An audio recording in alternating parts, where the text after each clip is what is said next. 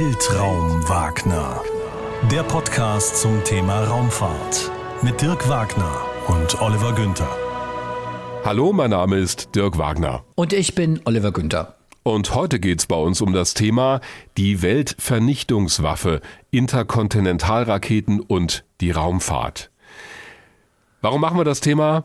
weil es einen Vorschlag von euch gab nach dem Motto, mach doch mal was über Interkontinentalraketen. Und keine Sorge, es geht heute nicht um Krieg die ganze Zeit und um militärische Aufrüstung, obwohl das natürlich auch damit zu tun hat.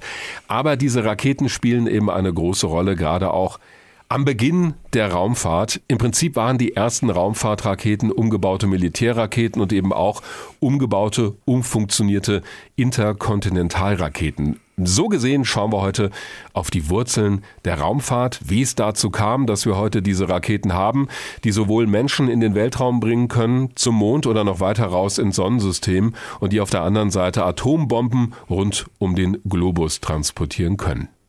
Und es gibt natürlich einen aktuellen Anlass die Situation jetzt rund um den Krieg in der Ukraine, der Angriff Russlands und die ja immer damit verbunden im Raum stehende Drohung, dass sich dieser Konflikt ausweitet, zu einem Weltkrieg wird, in dem dann halt tatsächlich auch diese Interkontinentalraketen eingesetzt werden könnten mit ihrem zerstörerischen Potenzial hat natürlich auch eine Rolle gespielt, als wir gesagt haben, wir greifen diese Idee sehr, sehr gerne auf und machen mal was über Interkontinentalraketen, beziehungsweise vor allen Dingen über diese Wechselwirkung zwischen Raumfahrt und Interkontinentalraketen und diesem, mhm. was ja auch Dual Use genannt wird, also dieser Wechselwirkung zwischen ziviler Nutzung, wissenschaftlicher Nutzung und militärischer Nutzung von Raketentechnologien. Zumal wir auch im Moment immer wieder Warnungen haben vor einem möglichen Atomkrieg. Olaf Scholz, der Bundeskanzler, hat es angesprochen, auch der Generalsekretär der Vereinten Nationen. Bei der Parade Anfang Mai in Moskau waren ja auch Interkontinentalraketen zu sehen auf fahrbaren Startrampen. Das war schon im Kalten Krieg so, dass diese Raketen stolz zur Schau getragen wurden. Aber jetzt hat es natürlich vor dem Hintergrund des Krieges in der Ukraine und den internationalen Auswirkungen, die das hat, finde ich nochmal eine ganz andere Symbolkraft, wenn solche Raketen zur Schau getragen werden. Haben natürlich auch die Vereinigten Staaten in ihren Silos, denn diese Raketen mit Atomsprengköpfen an Bord sind ja nicht verschwunden nach dem Kalten Krieg. Sie sind immer noch da. Ich weiß nicht, wie es dir ging, Olli. Ich hatte die mehr oder weniger schon abgehakt. Also nach dem Motto, ja, die gibt's noch, aber dass wir wirklich nochmal so eine Konfrontation haben, wo zumindest die theoretische Möglichkeit besteht, dass das in einen atomaren Konflikt ausartet, also zwischen USA und Russland in diesem Fall. Also da dachte ich, wären wir eigentlich drüber hinweg. Also geht mir anders. Ich hatte die überhaupt nicht abgehakt. Ich hatte aber eigentlich immer so andere Drohszenarien im Hinterkopf. Also denk mal an die Raketentests von Nordkorea, die Drohungen oder die Befürchtungen, dass der Iran möglicherweise eine Atombombe verbunden mit Raketentechnologien nutzen kann. Hm. Ich hatte eigentlich gedacht, ja, das ist tatsächlich eine reale Bedrohung, die wächst möglicherweise sogar, aber weniger, weil sich da was aufbaut zwischen den USA und, und Russland. Hm. Da hatte ich eigentlich gedacht, hm, das ist so einigermaßen unter Kontrolle. Aber ich habe mir eigentlich eher Sorgen gemacht um die anderen Player, die da plötzlich aufgetaucht sind und die jetzt auch Zugang A zur Atombombentechnologie haben und die interkontinental raketenfähig werden. Ich hatte eigentlich eher gedacht, dass da irgendwie die Bedrohungsszenarien herkommen und größer sind. Aber siehe da, plötzlich naja. sind wir wieder beim alten Blockdenken und bei jetzt einer Bedrohung, die muss man ja ganz ehrlich sagen, vor allen Dingen von Russland ausgeht. Da gebe ich dir recht, was diesen Konflikt angeht, aber das meinte ich ja. Also, dass die USA und Russland sich auf einmal wieder so dermaßen gegenüberstehen, das hatte ich eigentlich abgehakt, weil ja, Russland auch viel eingebunden wurde, weil auch gerade die ganzen Abrüstungsverträge, die geschlossen wurden nach dem Ende des Kalten Krieges oder auf dem Weg zum Ende des Kalten Krieges, das war ja doch sehr bedeutsam und äh, hat mich auch in meiner ja, Jugend geprägt, diese Angst, die auch ich hatte, also vor einer atomaren Auseinandersetzung in den 80er Jahren. Das war total präsent. Es gab die Demonstration hier in Deutschland gegen die Atomraketen. Und dann gab es eine Phase, wo ich dachte, also gerade in den 90ern, okay, also da bewegt sich doch was und da kommen wir weg von. Und jetzt haben wir auf einmal eine Situation, wo wieder viele über diese Waffen reden und über die Entwicklungen. Das tun wir auch. Einmal mit Dr. Michael Neufeld vom National Air and Space Museum in Washington. Autor eines Buches, das da heißt Die Rakete und das Reich. Denn wir schauen auch auf die Anfänge der Großraketen oder Fernraketenentwicklung insgesamt. Und da müssen wir natürlich auch über die deutsche Aggregat 4 reden oder V2, Vergeltungswaffe Nummer 2, wie sie dann von der Nazi-Propaganda genannt wurde. Und wir haben mit Niklas Schörnig gesprochen von der Hessischen Stiftung Friedens- und Konfliktforschung über die Rolle, die diese Raketen heute eigentlich haben. Also wie passen die überhaupt in irgendeine Militärstrategie? Finde ich interessant, dieses V, das stand für Vergeltungswaffe, das wusste ich überhaupt nicht. Klar, also V2 als Raketenbezeichnung kannte ich, aber dass das V für Vergeltungswaffe steht, das ist mir echt neu. Das war so, die Rakete hieß eigentlich in der Entwicklung in Peenemünde, wo das ja stattfand, und in der Nomenklatur damals der Armee, die dieses Programm ja vor allem finanziert hat, hieß sie Aggregat 4. Es gab also schon Vorentwicklungen, aber in der Nazi-Propaganda wurde sie dann V2 getauft. Es gab auch die V1, das war diese Flugbombe, also dieses etwas unförmig aussehende Teil mit diesem Ofenrohr obendrauf, im Prinzip eine fliegende Bombe, die dann auch über London zum Einsatz kam. Aber die V2 war was ganz anderes. Die V1 war im Prinzip wie eine Drohne, wenn du so willst, also ein unbemanntes Fluggerät. Und die V2 war die Vorläuferin der modernen Fernstreckenraketen, Interkontinentalraketen, obwohl sie selbst natürlich noch keine war. Hm. An dieser Stelle auch mal eine Buchempfehlung. Es gibt ein Buch, das heißt genauso. Interkontinentalraketen erschienen im Motorbuchverlag von Eugen Reichel, dem Raumfahrtjournalisten, mit dem wir auch schon häufig gesprochen haben. Und er schreibt, also das ist wirklich so eine Übersicht. Lohnt sich für alle, die sich für das Thema intensiver interessieren. Also wirklich ein Typenbuch der Interkontinentalraketen, die es gegeben hat und heute noch gibt. Und interessant finde ich, vorne steht in der Einführung drin, dass der Begriff Interkontinentalrakete gar nicht so genau definiert sei genauso wenig wie der der Mittelstrecken- oder Kurzstreckenrakete. Hier steht, weder sind dafür Reichweite und Abmessungen, Stufenzahl oder besondere Spezifikationsmerkmale wie etwa die Tragkraft exakt und allgemeingültig definiert. Populäres Verständnis ist aber, dass eine Interkontinentalrakete oder ICBM, also die Kurzform für Intercontinental Ballistic Missile, die schwerste, massivste und ultimativste aller Waffen ist. Zitat Ende. Und da hat Eugen Reichel den Nagel auf den Kopf getroffen. Wir werden später noch hören, dass es doch so ein paar Einordnungen gibt. Ab wann sprechen wir von einer Interkontinentalrakete und ab wann eher von einer Mittelstrecken- oder Kurzstreckenrakete. Aber in diesem Buch wird die Entwicklung eben auch beginnend mit der deutschen V2 gezeichnet und äh, kann man sich auf mehr als 140 Seiten mal durchblättern. Wir müssen natürlich auf die Geschichte dieser Raketen zur Sprache kommen, auch um zu zeigen, wo ist denn da die Verbindung zur Raumfahrt und wie hat das den Beginn der Raumfahrt auch geprägt. In den USA war die erste Rakete, die erfolgreich einen Satelliten gestartet hat, die Jupiter C. Da sind wir auch schon mal kurz drauf eingegangen. Die hat den ersten US-Satelliten Explorer 1 gestartet am 31. Januar 1958.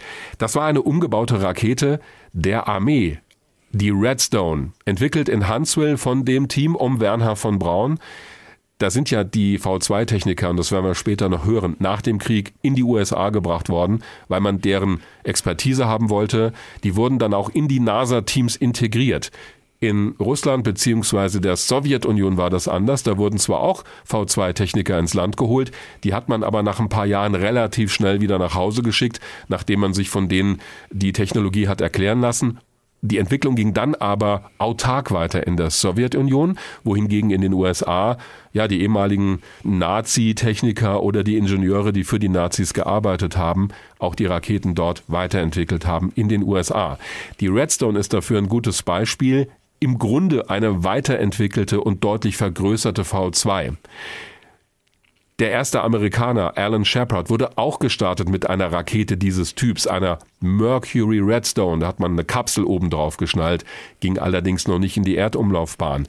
John Glenn, der erste Amerikaner, der eine Erdumlaufbahn erreicht hat, flog an der Spitze einer Atlas-Rakete und das war eine Entwicklung der Air Force, eine Interkontinentalrakete für Atombomben, selbst das Gemini-Programm, die Zwei-Mann-Raumkapsel nach Mercury, flog an der Spitze einer Interkontinentalrakete, nämlich der Titan II. Erst die Saturn-Baureihe, also Saturn I, 1B, Saturn V, die Mondrakete, Das war die erste Baureihe, die speziell für die friedliche Raumfahrt gebaut wurde, wobei die frühen Saturn-Entwürfe auch für militärische Projekte vorgesehen waren. Aber es waren eben keine Waffen. Eine kleine Ausnahme gibt es. Es gab die Vanguard, das war auch eine Satellitenträgerrakete, die eigentlich den ersten amerikanischen Satelliten starten sollte. Entwickelt von der Navy, also von der amerikanischen Marine. Die basierte auf der Höhenforschungsrakete Viking. Also das war, wenn du so willst, eine Entwicklung, die nicht spezifisch militärisch war. Allerdings hat die Vanguard beim ersten Teststart mit einem Satelliten spektakulär versagt, gab einen riesen Feuerball auf der Rampe und dann erst bekam das Team um Werner von Braun die Chance, den Satelliten Explorer 1 zu starten. Das war also eigentlich anders vorgesehen. Aber was ich ganz interessant finde, sehr schlau von den Amerikanern. Die haben ja offensichtlich diese ganze Technologie rund um die V2 im Blick gehabt und haben sehr schnell nach dem Krieg, nach dem Zweiten Weltkrieg erkannt, hm, da können wir dieses Know-how rund um Werner von Braun und sein Team nutzen, um selber mit unserer Raketenentwicklung einen großen Sprung nach vorne zu machen, oder? So ist das. Und das ist ja auch durchaus umstritten gewesen. Also viel später, erst nach der Mondlandung, kam in den USA eigentlich diese Debatte auf. Was haben wir da eigentlich für Leute uns ins Land geholt? Es gab nach dem Zweiten Weltkrieg die große Operation Paperclip, also Büroklammer, indem man eben diese Leute, das Team, in die USA geholt hat, um dort die V2 nochmal zu starten. Also im Prinzip wurden die V2-Raketen aus Deutschland in die USA gebracht, dort flugfertig gemacht und testweise gestartet und dann ging die Entwicklung weiter. Und da wurde natürlich auch mindestens ein Auge zugedrückt. Das ist eine Geschichte, die wir vielleicht nochmal speziell betrachten sollten. Aber die ganze Debatte, welche Verantwortung haben die eigentlich auch getragen für die Verbrechen des NS-Regimes? Inwiefern haben sie sich, ja, das auch zunutze gemacht, also ihre eigenen Entwicklungen voranzutreiben. Inwiefern war das auch vielleicht so eine, habe ich mal irgendwo gelesen, so eine faustische Verbindung, also im Rückgriff mhm. auf Goethes Faust, dass sich Werner von Braun und seine Leute auch mit dem Teufel eingelassen haben. Also es ist jetzt sehr plakativ, aber das alles hat, wenn ich so schaue, wie damals auch in der Zeit berichtet wurde, hat damals auf dem Weg zum Mond keine große Rolle gespielt. Da war es wichtiger, diese Technologie sich einzuverleiben und das Weltraumwettrennen gegen die Sowjetunion zu gewinnen. Die ganzen Aspekte, da lohnt sich ein differenzierter Blick, aber die Aspekte kamen später zur Sprache in meiner Wahrnehmung. Und die Russen haben es offensichtlich ein bisschen anders, aber ganz ähnlich gemacht. Auch da gab es ganz schnell die Überlegung, mh, diese Entwicklung, die es in Deutschland gegeben hat, Stichwort V2, Raketentechnologie, versuchen wir auch für uns zu nutzen, wenn ich dich richtig verstanden habe. Technisch war das vergleichbar. Also Sputnik 1, der erste Satellit der Menschheitsgeschichte, der erste künstliche Satellit wurde mit einer R-7-Rakete gestartet. Auch das war eine Interkontinentalrakete. Auf der flog später auch Juri Gagarin als erster Mensch in den Weltraum. Also da wurde unter der Kapsel einfach noch eine zusätzliche Stufe hinzugefügt. Die R7 fliegt bis heute auch als Basis der Soyuz-Trägerrakete. Auch die Proton, die größere Trägerrakete, die später folgte, war eigentlich eine gigantische Interkontinentalrakete. Die russische Raketenentwicklung hat von dem Know-how aus Deutschland ebenfalls profitiert nach dem Krieg. Also es wurden Techniker in die Sowjetunion gebracht. Hermann Gröttrup war der Anführer dieses Teams. Aber eben anders als in den Vereinigten Staaten hat man die nach ein paar Jahren wieder nach Hause geschickt und das alles lieber selbst weiterentwickelt. Die Ironie der Geschichte, also wenn es überhaupt eine Ironie ist, einige Interkontinentalraketen wurden nach dem Ende des Kalten Krieges umgebaut zu Satellitenträgerraketen. Ein Beispiel ist die Rokot aus den Beständen der Sowjetunion. Es gab sogar ein Gemeinschaftsprojekt namens Eurokot. Da wurden Satelliten der ESA auch gestartet und das war eine umgebaute SS-19 Atomrakete. Hm. Was also festzuhalten bleibt, diese Interkontinentalraketen waren die Basis für die frühen Raumfahrtträgerraketen, denn die waren einfach da. Sie wurden nicht zuerst für die Raumfahrt entwickelt, sondern um Atombomben über möglichst weite Strecken zu transportieren was natürlich die Voraussetzung ist für eine Satellitenrakete. Da musst du ein bisschen was umbauen eine zusätzliche Stufe anbringen, um andere Umlaufbahnen zu erreichen oder zum Mond zu fliegen. Aber dann hast du im Prinzip eine Raumfahrt-Trägerrakete und die wären ja mit dem Klammersack gepudert gewesen damals, wenn sie diese vorhandene Technik nicht genutzt hätten für Raumfahrtanwendungen. Sie ist im Grunde eine militärische Entwicklung gewesen. Und um es mal zu ergänzen oder nochmal zu unterstreichen, was du gerade eben erzählt hast, eine militärische Entwicklung, die sehr stark auch irgendwie initiiert worden war, eben von den Nazis und deren Engagement in Sachen Raketentechnologie, V2, weil, wenn ich dich richtig verstehe, beide Großmächte, also USA und Sowjetunion, haben von dieser Technologie nicht nur versucht zu profitieren, sondern sehr schnell erkannt, wir sind ziemlich schlau, wenn wir das Know-how für die Entwicklung eigener Interkontinentalraketen, Raketentechnologien nutzen. Ja, wobei die V2 ja keine Interkontinentalrakete war, aber sie hat eben zum ersten Mal in großem Stil das umgesetzt, was vorher schon in der Theorie durchgedacht wurde, nämlich eine große flüssigkeitsgetriebene Rakete zu bauen. Auf die Geschichte der V2 kommen wir auch noch später ausführlich zu sprechen. Wir wollen aber erstmal wissen, welche Bedeutung haben eigentlich Interkontinentalraketen heute und wie passen die überhaupt in irgendeine Form von militärischer Strategie? Darüber haben wir gesprochen mit Dr. Niklas Schörnig, wissenschaftlicher Mitarbeiter der Hessischen Stiftung Friedens- und Konfliktforschung, kurz HSFK. Niklas, wir haben im Vorfeld des Interviews ausgemacht, dass wir uns duzen. Wir hatten schon in den vergangenen Tagen wiederholt per E-Mail Kontakt. Deshalb diese Vereinbarung. Niklas, so aus militärisch-strategischer Sicht, gibt es da eigentlich eine Definition? Was ist eine Interkontinentalrakete?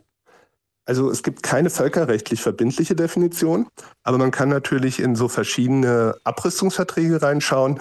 Und da hat sich etabliert, dass man von einer Interkontinentalrakete redet, wenn die mindestens 5500 Kilometer Reichweite hat. Also das Entscheidende ist, dass eine Interkontinentalrakete, und das sagt ja der Begriff eigentlich schon, mhm. tatsächlich lange Strecken überbrücken kann. Jetzt ist ja die Interkontinentalrakete eine historisch, militärhistorisch gesehen relativ junge Erscheinung. Wie hat denn dieses Instrument Interkontinentalrakete kriegerische Konflikte verändert aus deiner Sicht?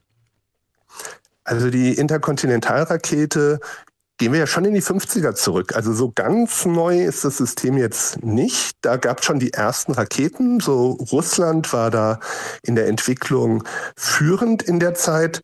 Und was natürlich so eine Interkontinentalrakete ausmacht, ist, dass sie besonders gut geeignet ist, ähm, Nuklearsprengköpfe zu tragen. Also die Rakete selbst ist ja keine Waffe, die Rakete ist eigentlich erstmal ein Trägermedium.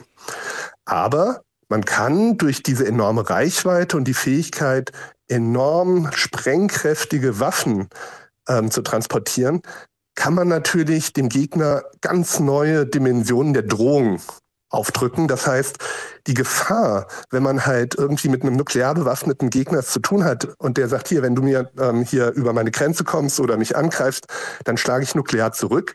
Das ist eine Drohung, die gab es vorher einfach noch nicht. Und das ist sozusagen die neue Dimension der Nuklearwaffe auf der Interkontinentalrakete. Also es ist die Kombination dieser beiden Fähigkeiten, denn ich könnte ja auch einen normalen Sprengkopf draufsetzen, ein paar Tonnen Sprengkraft wäre auch am Einschlagsort verheerend, hätte aber eben nicht diese gewaltige Wirkung wie eine Atombombe. Das ist richtig. Vor allen Dingen, wenn man sich überlegt, dass die ersten Raketen natürlich auch extrem ungenau waren. Hm. Das heißt, da mussten extrem starke Sprengköpfe, eben eine Atombombe drauf, weil wenn ich eine Fehlertoleranz von mehreren Kilometern zum Ziel habe und da, wie du eben sagtest, einen konventionellen Sprengkopf drauf mache, dann erzielt er keine Wirkung. Aber wenn man dann eine starke Nuklearwaffe drauf hat, dann kann die also auch bei großem Abstand zum Ziel immer noch verheerende Wirkung erzeugen. Und das ist einfach ein ganz großer Unterschied. Und im Moment sind wir ja schon viel weiter. Die modernen Atomraketen sind extrem zielgenau und das kombiniert mit so einer verheerenden Waffe wie einer Atombombe obendrauf, das hat nochmal eine ganz andere Dimension der Bedrohung zur Folge. Heißt das aber nicht auch, und das war ja auch die Logik im Kalten Krieg damals, dass so eine Waffe eigentlich nie zum Einsatz kommen kann und vielleicht auch nicht zum Einsatz kommen darf, dass es nur eine reine Abschreckungswaffe ist oder ist es dann doch eine Idealvorstellung? Also im Prinzip kann man das schon so sagen, dass der Gedanke von Kriege sollen gewonnen werden hin zu Kriege müssen um jeden Preis vermieden werden, wenn Atomwaffen ins Spiel kommen, dass also diese Denke tatsächlich sich gedreht hat von Kriege gewinnen zu Kriege vermeiden. Und insoweit ist es ja auch, ähm, dass wir noch gar keinen Einsatz einer solchen Interkontinentalrakete gesehen haben, zum Glück. Und ähm, die Abschreckungslogik ist eben die, dass man sich gegenseitig Vernichtung androht, sollte einer einen Angriff wagen. Das ist natürlich schon eine ziemlich äh, gefährliche Situation. Man hat das im Kalten Krieg nicht umsonst MAD, Mutually Assured Destruction, genannt, gegenseitig sichere Vernichtung. Und im Englischen steht MAD für verrückt. Und das ist natürlich schon eine das sagt ja. einiges aus. passende Sache. Ja. Jetzt äh, hast du ja schon beschrieben, also diese Vernichtungsfähigkeit dieser Waffe, das Vernichtungspotenzial, jetzt drehe ich es mal um. Na ja, wenn ich aber jetzt irgendwie eine Möglichkeit habe, so eine Interkontinentalrakete abzufangen, ja, ja da gab es ja irgendwie auch schon die dollsten Überlegungen und auch Programme. Ähm, die auch ganz doll gescheitert sind in den 80ern. Ja, ja gut, aber im Prinzip wäre das nicht eine Option oder ist das aus deiner Sicht tatsächlich eine Möglichkeit, dass man heute, wenn man halt entsprechendes Geld investieren würde oder vielleicht in naher Zukunft ein System entwickeln könnte, um Interkontinentalraketen abzufangen und damit so dieses Potenzial, dieses Vernichtungspotenzial schlicht mal zu entschärfen? Die Diskussion haben wir ja immer wieder. Wir hatten es, wie eben gesagt, ja schon in den 80ern unter Präsident Reagan mit SDI. Wir hatten es dann jetzt auch wieder unter Trump. Also so der Gedanke, dass man sich da so einen unverwundbaren Schild macht ähm, und dann keine Raketen mehr durchkommen, dieser Gedanke kommt immer wieder auf. Aber man muss dabei natürlich zwei Sachen bedenken. Das erste ist, das ist technisch extrem schwer. So eine Rakete, die mit mehreren tausend kmh durchs All fliegt, dann wirklich zielgenau mit einer Abfangrakete zu treffen. Und die Chance, dass da Raketen durchkommen, ist halt einfach gegeben. Und dann hast du immer noch ein Restrisiko, dass eben deine Abwehr nicht funktioniert. Die Abwehr kann überlastet werden, wenn einfach zu viele Raketen ankommen. Mhm. Der Witz ist ja, dass sich die Supermächte im Kalten Krieg darauf geeinigt haben, genau sowas nicht zu machen, weil sie gesagt haben, nur wenn wir wirklich uns gegenseitig die Vernichtung androhen können, glaubwürdig und keiner die Chance hat, einen Erstschlag zu machen und einen Zweitschlag abzufangen, nur dann sind wir sicher. Das heißt, beide haben bewusst auf groß angelegte ähm, Abfangsysteme verzichtet und sich gegenseitig quasi die nackte Brust geboten. Hm. Und davon sind wir inzwischen ja doch ein bisschen entfernt, denn sowohl die USA als auch Russland haben funktionsfähige, zumindest weitgehend funktionsfähige Abwehrraketen gegen solche ballistischen Raketen, gegen Interkontinentalraketen. Aber, und das ist genau der Punkt, wenn ich eine gewaltige Anzahl an Interkontinentalraketen starte, dann wird so sein, dass diese Abwehrsysteme natürlich überlastet sein werden. Also die schiere Anzahl der Interkontinentalraketen oder der Mehrfach-Sprengköpfe, es ist ja nicht nur die Rakete, sondern da sind ja inzwischen mehrere Sprengköpfe drauf, wo jeder unabhängig ein Ziel treffen kann. Die ist, glaube ich, die wahre Bedrohung am Ende. Aber interessant ist doch, dass, wenn ich das richtig verstanden habe, wir uns inzwischen von dieser Haltung im Kalten Krieg. Also es darf keine Abwehr gegen Interkontinentalraketen geben, weil sonst das mit der Abschreckung nicht mehr funktioniert, dass wir uns davon doch entfernt haben? Ja, das kommt aber auch daher, dass wir natürlich jetzt immer mehr Akteure haben, die ins Spiel kommen. Hm. Die äh, Abschreckung im Kalten Krieg war ja zwischen den USA und der Sowjetunion im Wesentlichen. Da waren zwei Akteure und das ist noch halbwegs überschaubar. Da hat man noch irgendwie eine Vorstellung. Wenn wir heute über Raketenabwehr reden, dann oft im Zusammenhang mit Akteuren, die jetzt neu dazugekommen sind, die vielleicht auch in der Zukunft dazukommen könnten. Also Nordkorea zum Beispiel, Iran sind dann so Kandidaten, die genannt werden. Und ähm, die haben natürlich auch nicht diese riesige Anzahl an Raketen. Und da könnte es Sinn machen, obwohl also auch Szenarien, die durchkalkuliert worden sind, zeigen, wenn ich von zehn Raketen neun abfange und eine durchkommt, ist die verheerende Wirkung einer Atomrakete immer noch so verheerend, dass man es einfach nicht drauf ankommen lassen sollte, zu glauben, man sei da unverwundbar. Spielt da eigentlich eine Rolle, wie groß diese Atomsprengköpfe sind, also von der Sprengkraft her? Denn da ist ja auch viel drüber diskutiert worden in der letzten Zeit im Zusammenhang mit dem Krieg gegen die Ukraine, dass dann sogenannte taktische Atomwaffen, so kleine Atomwaffen vielleicht doch eingesetzt werden könnten. Spielt die Größe also eine Rolle in dieser strategischen Überlegung? Sie spielt eine Rolle, aber anders, als man zunächst denkt. Die ersten Sprengköpfe waren viel größer und hatten viel mehr Sprengwirkung als die heutig eingesetzten, zumindest auf Interkontinentalraketen, weil eben die Raketen immer genauer werden und man sagt, ich brauche dann eben nicht mehr so eine große Sprengwirkung, sondern wenn meine Rakete um die 10 Meter, sagen wir 40 Meter vom Ziel entfernt einschlägt, dann reicht quasi auch ein etwas kleinerer Sprengkopf. Aber die Sprengköpfe, die auf diesen Interkontinentalraketen sind, sind natürlich einfach immer noch um Dimensionen größer als das, was sozusagen an taktischen Atombomben auf dem Schlachtfeld gehandelt wird. Also da muss man schon nochmal unterscheiden. Auf den Atomraketen, Interkontinentalraketen haben wir ungefähr momentan so 400 Kilotonnen Sprengköpfe. Wenn man sich das in Relation setzt, ähm, Nagasaki und Hiroshima ungefähr 20 Kilotonnen. Hm das ist momentan so wo man, glaube ich, auch nicht drunter gehen wird. Ja, das ist genau, aber der Punkt, den ich nicht ganz verstehe, weil man könnte doch, wir hatten das zu Beginn des Gesprächs schon mal, aber so ganz einleuchtend tut es mir noch nicht. Ich könnte doch auch so eine Interkontinentalrakete mit einem wirklich kleinen Sprengkopf, vielleicht sogar mit einer konventionellen Bewaffnung ausstatten. Dann hätte ich immer noch den Vorteil, dass ich eine lange Strecke mit der Rakete überwinden kann, aber dass der Schaden beim Gegner, ich sage jetzt mal, begrenzt ist, so dass es nicht automatisch diese Vernichtungsspirale gibt. Ist das nicht, mal aus militärischer Sicht gedacht, irgendwie eine Option? Die Problematik ist, dass natürlich der Gegner erstmal gar nicht sieht, was du abschießt. Das heißt, der weiß nicht, hast du einen konventionellen Sprengkopf drauf, hast du einen kleinen Sprengkopf drauf, hast du einen großen Sprengkopf drauf. Die Logik der militärischen Abschreckung sagt erstmal, dass sobald die gegnerischen Raketen in der Luft sind, sobald ich das detektiert habe, muss ich meine starten. Mhm. Man darf nicht riskieren, dass die eigenen vielleicht doch zerstört werden.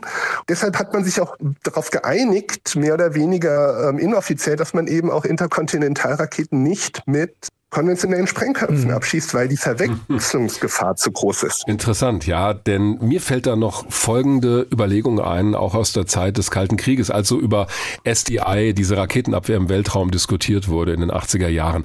Da hieß es ja immer von den Befürwortern, dass der amerikanische Präsident Stand damals nur zwei Optionen hatte, wenn ein russischer Raketenangriff mit Interkontinentalraketen starten würde. Einmal könnte er nichts tun und durch dieses Nichtstun vielleicht weitere Schläge ermuntern auf der anderen Seite oder er könnte einen Gegenschlag starten, was vielleicht der Anfang vom Ende der Welt gewesen wäre. Und deswegen haben die Befürworter gesagt, so eine Raketenabwehr würde ja uns aus diesem Dilemma helfen, denn dann könnten wir bei einem Angriff aus der damaligen Sowjetunion die Raketen abfangen und hätten eben nicht diese Spirale. Also vor dem Hintergrund klingt so eine Raketenabwehr ja doch als ein Mittel, weil das im Kalten Krieg ja, haben wir vorhin von dir gehört, von vornherein ja eigentlich verboten werden sollte, klingt doch erstmal als eine einigermaßen vernünftige Option rein strategisch. Oder sehe ich das jetzt zu blauäugig? Wenn du davon ausgehst, dass du jede gegnerische Rakete abfangen kannst, hm. dann könnte das sozusagen ähm, eine Logik sein. Aber jetzt muss man natürlich auch überlegen, was bedeutet das für die Gegenseite? Nehmen wir an, wir haben bisher die ganze Zeit diesen Gedanken gegenseitiger Vernichtung und plötzlich sagst du, Edge, ich bin unverwundbar. Dann fühlt sich natürlich die Gegenseite unter enormem Druck vielleicht, ehe du das System voll hochgefahren hast, ehe du wirklich unverwundbar bist, wenn sie sozusagen geheimdienstliche Hinweise oder so bekommen, vielleicht dann den Erstschlag zu machen, weil sie Angst haben, in dem Moment, wo du unverwundbar bist, greifst du an. Okay, das, und das sind so Logik, Logiken ja. des Kalten Krieges, die einfach ein bisschen pervers sind, aber die damals in den Köpfen drin steckten. Das kann ich nachvollziehen. Ich hätte sozusagen eine Erstschlagfähigkeit, ohne Sorge davor haben zu müssen, bei einer jetzt mal hypothetisch perfekt funktionierenden Raketenabwehr, dass der Gegner dann einen Gegenschlag starten kann, der mich in irgendeiner Weise betrifft. Und das macht mich natürlich in den Augen des Gegners möglicherweise zu einer noch größeren Bedrohung. Der hat Olli auch gleich schon den Finger gehoben. Naja, was ich interessant finde an dem, was du beschreibst, und das ist mir jetzt klar geworden in dem Gespräch, also wir haben es nicht nur mit einer Rakete zu tun, die einfach lange Distanzen überwinden kann, sondern dieses Instrument Interkontinentalraketen hat einfach Krieg, Kriege verändert und strategisches Denken verändert, weil es sozusagen, egal was du oben drauf baust an Waffe oder mit was für einer Sprengkraft du so eine Rakete bestückst, es ist eigentlich die ultimative also das Potenzial, die Drohung ist immer Weltvernichtung. Und mhm. das ist ganz eng mit dieser, mit diesem Raketentyp verbunden. Und das finde ich schon, macht dann schon auch die neue Qualität aus. Jetzt mal abgesehen davon, dass diese Rakete tausende von Kilometern überwinden kann. Das finde ich schon sehr, nicht umsonst, sehr beängstigend. Also nicht ja. umsonst heißt eines der Bücher, das ich im Schrank stehen habe über die erste große amerikanische Interkontinentalrakete, die Atlas. Das hat den Untertitel The Ultimate Weapon, also die ultimative Waffe. Das ist genau das, was du meinst. Genau, das ist mir jetzt auch klar geworden. Niklas, ich habe noch eine letzte Frage. Ähm, wir kümmern uns ja in der aktuellen Podcast-Folge von Weltraum Wagner auch um die Verquickung eben zwischen ziviler Raumfahrt und der militärischen Nutzung am Beispiel der Interkontinentalrakete. Sind diese Grenzen heute da immer noch klar zu ziehen? Denn du hast es vorhin ja mal angedeutet. Ist ja schon mal Fakt, dass diese Interkontinentalraketen ja erstmal ins Weltall geschossen werden, um dann ihr Ziel zu erreichen. Die nutzen ja sozusagen den Weltraum, wenn man so will. Aber gibt es da für dich eine Grenze? Kann man die definieren, ziehen oder gibt es diese Grenze nicht mehr zwischen den beiden Bereichen? Das ist, was wir in der Wissenschaft klassisches Dual Use nennen. Also ein System, das ich sowohl zivil als auch militärisch nutzen kann. Und dann ist tatsächlich die Nutzung am Ende das Relevante. Die Tatsache, dass zum Beispiel alte Raketen, die man ausgemustert hat und durch neue ersetzt hat, dann aber immer noch für Satellitenstarts gebraucht hat. Vorher waren da Nuklearköpfe drauf und dann hat man damit Satelliten hochgeschossen. Zeigt einfach, wie eng die Technologien da verwoben sind. Mhm. Und auch die Anbieter, also wenn man guckt, zum Beispiel Boeing stellt sowohl ähm, Transportraketen als auch Interkontinentalraketen her.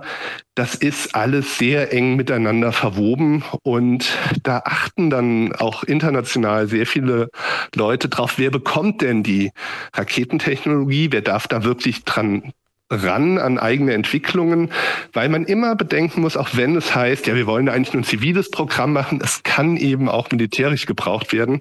Das ist ein schwieriges Feld. Finde ich gut, weil Oliver nämlich auch ein Dual-Use-Objekt ist. Er arbeitet sowohl in der Politikredaktion, macht politisch hochtrabende Sendungen, aber ist auch im Weltraum Wagner. Und heute verbinden sich diese beiden Seiten zu einer geradezu fantastischen Symbiose. Ich würde mal sagen, es ist eine sehr eigene Definition von Dual-Use. Aber was mich viel mehr interessiert, Niklas, kann man das beurteilen, wer da von wem mehr profitiert? Der militärische Sektor eher von der zivilen Nutzung oder umgekehrt, die zivile Nutzung von den militärischen Entwicklungen? Also ich würde das so sagen, während des Kalten Krieges war eindeutig die militärische Forschung hier die, die getrieben hat und das Zivile ging hinten dran. Und in der Zwischenzeit hat sich tatsächlich umgedreht, weil man muss schon sagen, die strategische Bedeutung von Interkontinentalraketen hat in den letzten Jahren abgenommen. Also die Akteure Russland und USA, die auch die meisten hatten während des Kalten Krieges, haben da doch deutliche Einschnitte in ihren Arsenalen zugelassen. Warum? Wir reden ja die ganze Zeit nur über Systeme, die vom Boden aus starten. Immer mehr ähm, Interkontinentalraketen können auch von U-Booten gestartet werden oder von Flugzeugen aus über Marschflugkörper diese klassische Rakete, die irgendwo in einem Silo steht und dann schnellstmöglich raus muss, wenn ein Atomschlag drohen könnte, die verliert tatsächlich an Bedeutung. Und wir sehen ja immer mehr zivile Akteure, SpaceX und wie sie alle heißen, da in den Bereich reingehen. Also ich glaube, das hat sich umgedreht in der Zwischenzeit. Jetzt beschäftigt ihr euch ja bei der Hessischen Stiftung Friedens- und Konfliktforschung, also mit der Betonung auch auf Friedensforschung, mit Fragen, die sich auch um Abrüstung drehen. Und es gibt ja immer noch die Vision von einer atomwaffenfreien Welt, wo ich immer denke, na, ein paar sollten wir schon aufheben, falls da doch mal ein größerer Asteroid Kurs auf die Erde nimmt. Aber ich rede jetzt von Atomwaffen für kriegerische Zwecke. Diese Vision hat ja auch der damalige US-Präsident Barack Obama formuliert. Jetzt sehen wir aber, dass nach dem Kalten Krieg es eben keine Abschaffung von Atomwaffen gegeben hat. Im Gegenteil, mehr Staaten versuchen, solche Waffen zu bekommen oder zu entwickeln. Und wir haben nach wie vor ein gigantisches Arsenal von Atomraketen und Interkontinentalraketen. Gibt es überhaupt ein Szenario, dass solche Waffen in einer einigermaßen absehbaren Zukunft komplett verschwinden? Obama hat ja auch in dem Zusammenhang gesagt, naja, eine Welt, in der es keine Atomwaffen gibt, das ist nicht die heutige Welt minus Atomwaffen. Und das ist, glaube ich, ein ganz wichtiger Hinweis, dass man einfach sagen muss, es müssen ein paar fundamentale Veränderungen einfach stattfinden und auch in den Köpfen. Rüstungskontrolle ist immer eine politische Sache. Und da geht es auch immer um Vertrauen, um die Frage, kann ich es mir leisten oder vertraue ich darauf, dass wenn ich jetzt zehn Raketen verschrotte, dass das auch die Gegenseite macht oder 100 oder wie auch immer. Und in der aktuellen Situation sehen wir einfach, das Vertrauen zwischen zentralen Akteuren ist praktisch verspielt. Ähm, China rüstet momentan auch auf, was das Nukleararsenal angeht. Wie du eben gesagt hast, auch immer mehr Staaten streben danach. Es sind immer noch erstaunlich wenige dafür, dass es doch so relativ viele Atomprogramme gab und die zum Teil auch wieder eingestellt wurden. Aber ähm, um es zusammenzufassen, glaube ich, die Vorstellung einfach zu sagen, naja, wenn alle sich jetzt nur mal zusammenreißen und die Atomwaffen aufgeben, dann haben wir morgen Global Zero, also null Atomwaffen weltweit ich glaube, das ist ein bisschen zu vereinfacht. Wir brauchen erstmal ganz viel Vertrauen, bevor man diese ultimative Waffe wirklich aufgibt.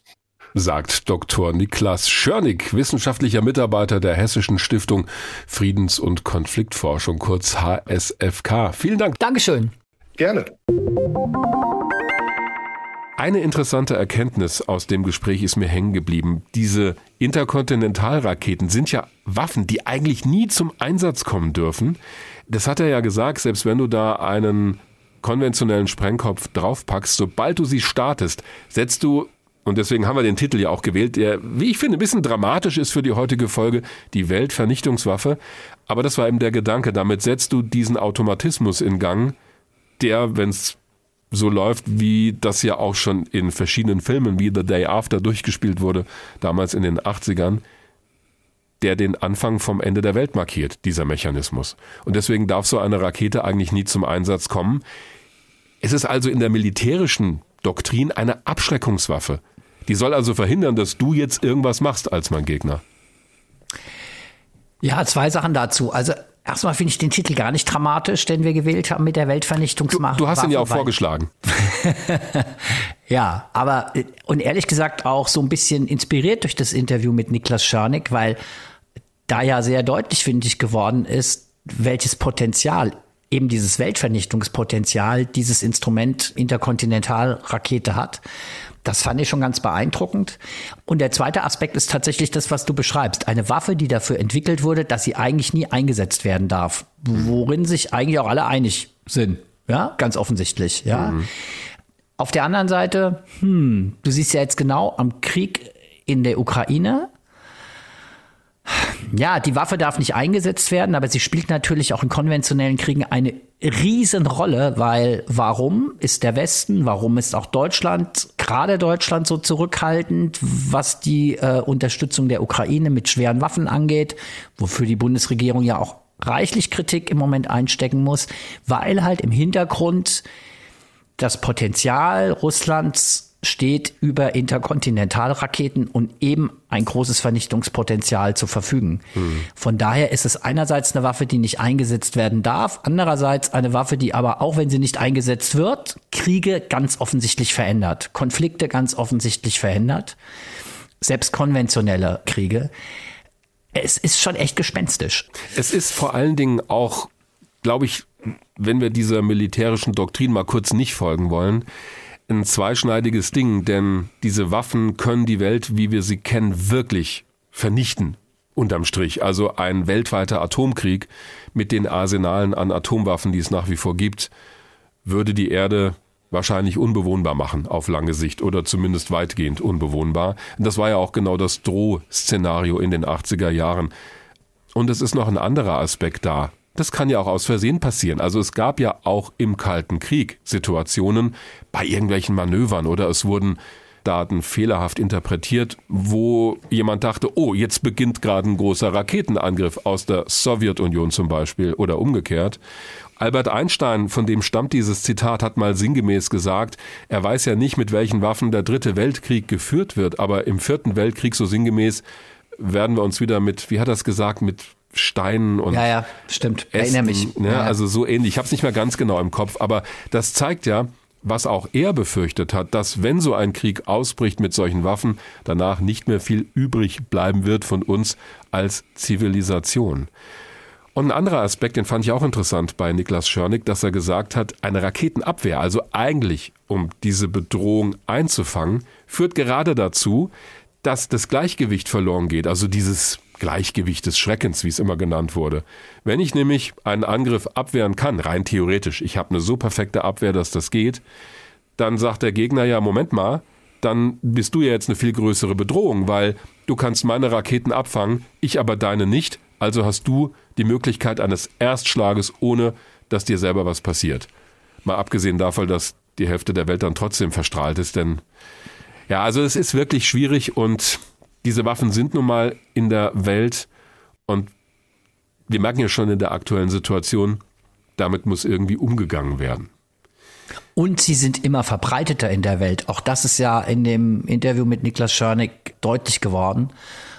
Am Anfang der Entwicklung hatten die USA und Russland, die damalige Sowjetunion, diese Technologie, stand ihnen diese Technologie zur Verfügung und inzwischen hat sich das extrem verbreitet.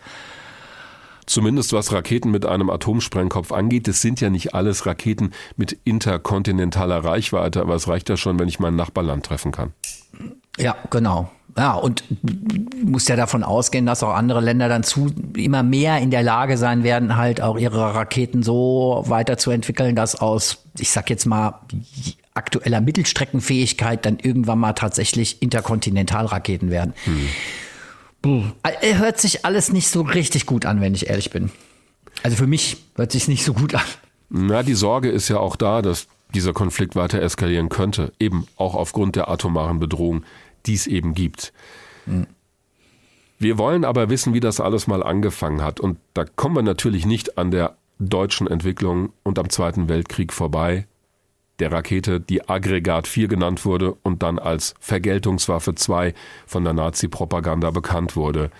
Darüber habe ich gesprochen mit Dr. Michael Neufeld. Der ist Kurator des National Air and Space Museums in Washington was übrigens auf meiner Bucketlist immer noch steht, also auf meiner Liste der Orte, die ich mal besuchen will. Ich war tatsächlich noch nie dort. Der hat schon vor vielen Jahren das Buch geschrieben, Die Rakete und das Reich, Werner von Braun, Peenemünde und der Beginn des Raketenzeitalters.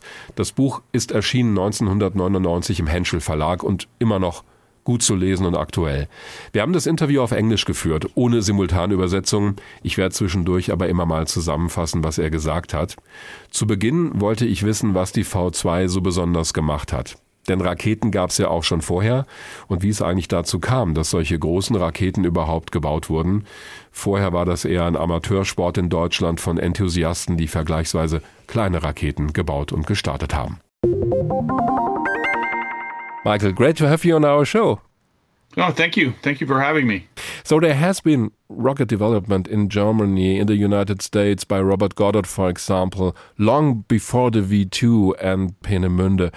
What, from your point of view, made the V 2 so special or unique in a technical sense? Well, you know, the V 2 was really the breakthrough to large scale rocket technology. Before World War II, there were experiments in, in the United States by Robert Goddard and by a couple of other small rocket groups. There were significant experiments in the Soviet Union by, you know, Sergei Koloyev and others, but nobody had gotten beyond the phase of building rockets that had a few hundred kilograms of thrust and may have gone up a couple thousand meters. So this military industrial development at Peenemünde really produced a breakthrough in technology. So it was the sheer size of that rocket that made it different from other developments before that.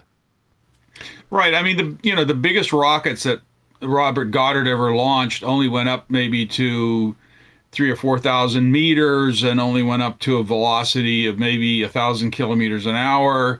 Uh, I'm not sure the Russians even got as far as that. But suddenly, with the success of the V2 or A4, as of course the Army and Von Braun called it, in the mid 40s, suddenly you had something that could go 300 kilometers, could ascend to an altitude of over 100 kilometers, and traveled uh, several thousand kilometers per hour. So it's just a huge leap in terms of size, distance, velocity, everything with this rocket. So let's go a step back in the history. Uh, when did rocket development in Germany switch from the work of hobbyists and enthusiasts who had a kind of circus type approach, launching rockets for fun in the 1930s? When did that switch to that large scale military project?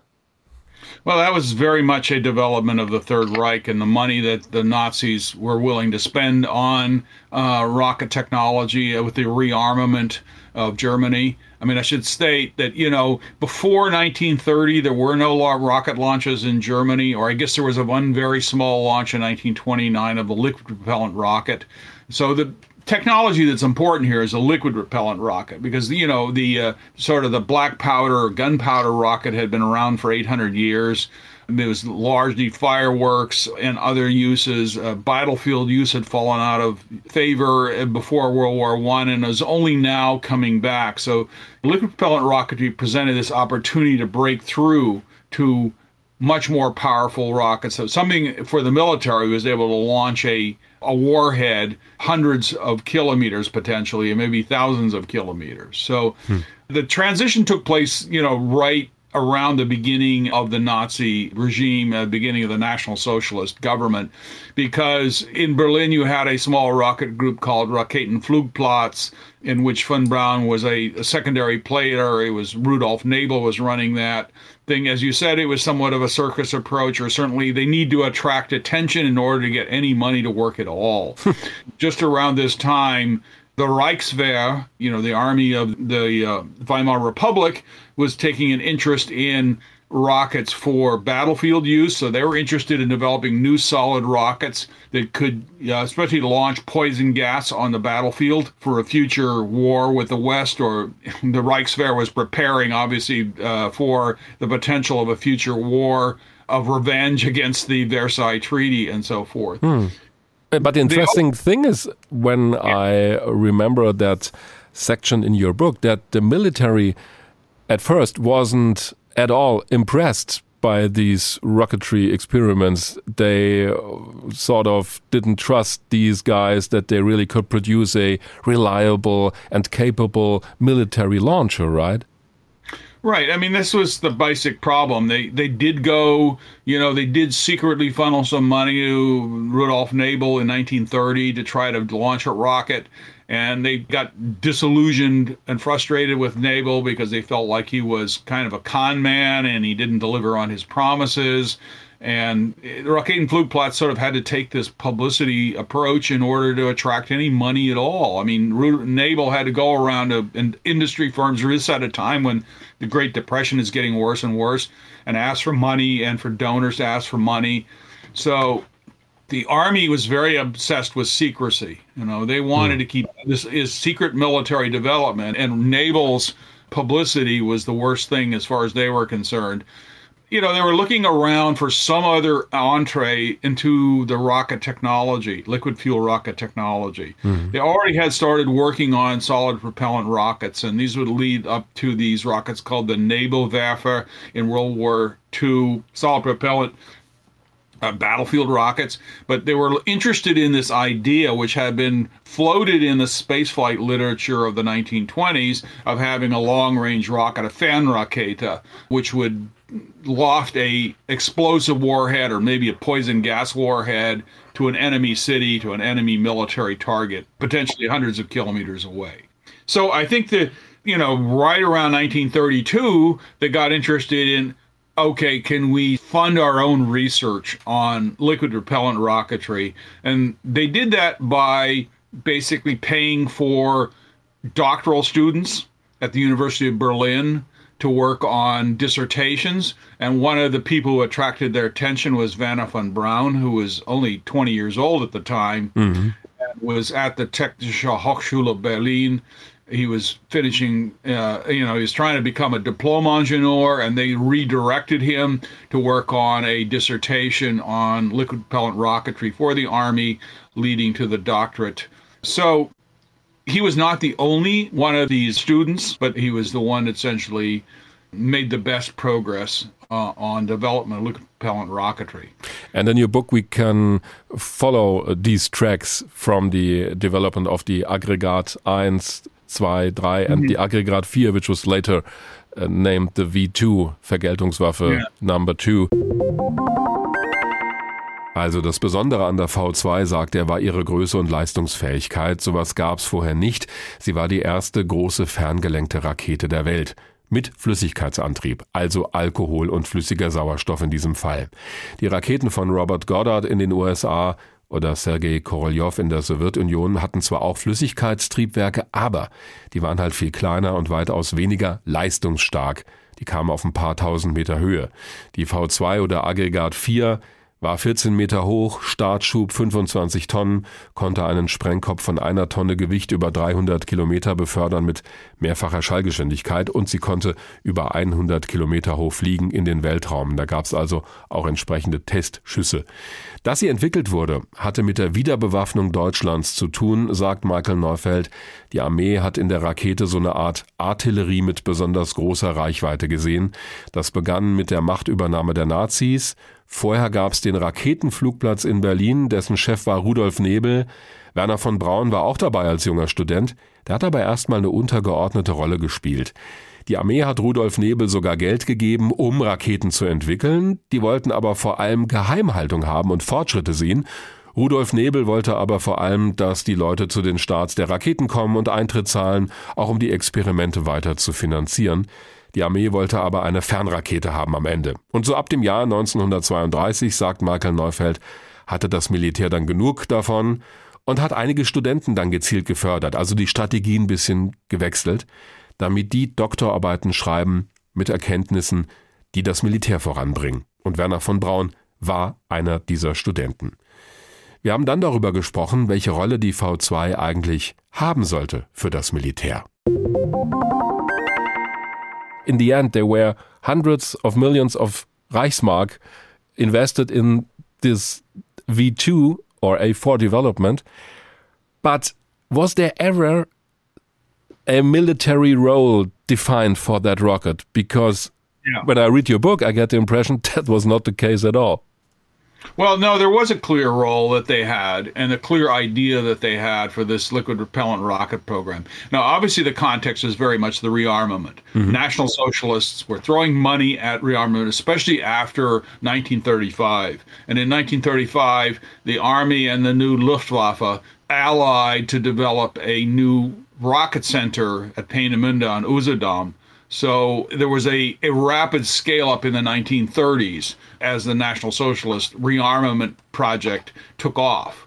Suddenly they had a lot of money to spend. The military purpose of the A4 or V2 was to launch a one ton warhead against a target at least 270 kilometers away. Mm-hmm. So it was clearly intended as a a surprise weapon. The Army hoped that it could uh, deploy this new super weapon at the beginning of a war, you know, destroy uh, enemy targets, including military targets. They had hopes that it would be much more accurate than it turned out to be.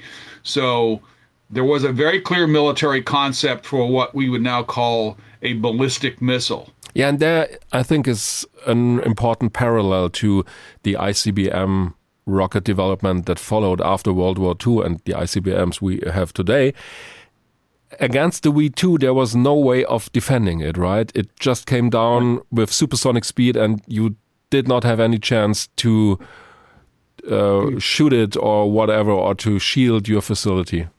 Right. I mean, in World War II, there was no defense against it. The only thing you could do was to try to attack the launch sites or attack the factories to, to hobble it but there was no way to defend in World War II. Now, of course, we have anti-missile missiles that can shoot down a rocket of this size and range, but mm. that was impossible in World War II. It was part of what you know the the Reichswehr, or as it became in the, in the Third Reich, the Wehrmacht hoped that this would be that it would be a shock and surprise weapon, that it would destroy targets, or destroy cities, and force an enemy to surrender.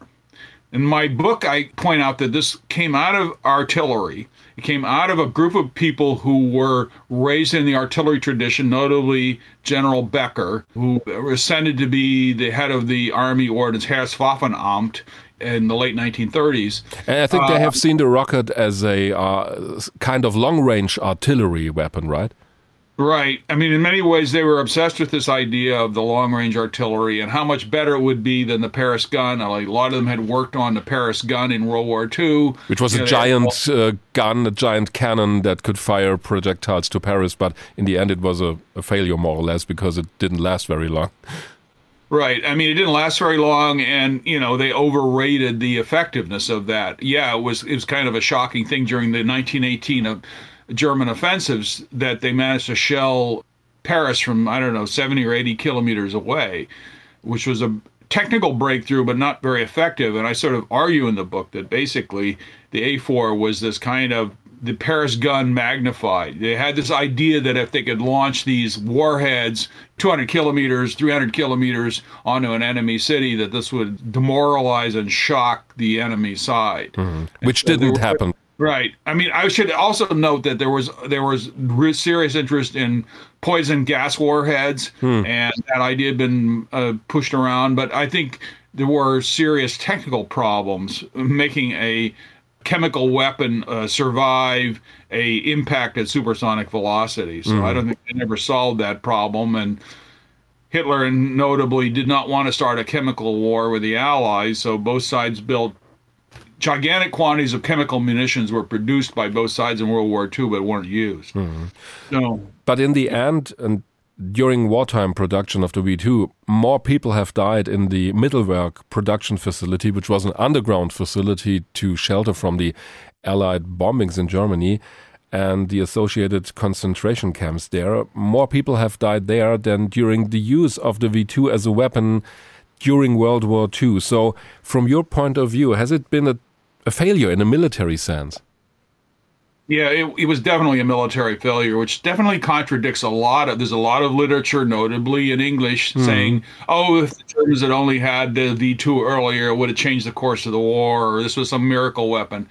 You know, it was very spectacular. I mean, it was a it was a great technological achievement, but it was militarily not very effective because it became a very expensive way to launch a one-ton bomb on an enemy city. After all that, huge expense and, and everything else, you were only dropping a one-ton bomb somewhat randomly since the accuracy was simply not there. You could only point at a huge city like London or Antwerp and hope you hit somewhere. So and, it was a terror weapon, more or less it became a terror weapon. It was not originally the army had hopes that it would be a precision weapon, but you know that was way beyond the technology of of accuracy. So it became a terror weapon, and that's of course what Hitler and Goebbels and others signed on for. They wanted to terrorize Britain, demoralize Britain, and hope that it would be uh, knocked out of the war. That was the thing Uh, it became ironic uh, or, or tragic that at least 10,000 prisoners at, at Mittelbau Dor are connected to the V2 production and died to produce this weapon, and yet it only killed about 5,000 people in, in mostly in London and Antwerp.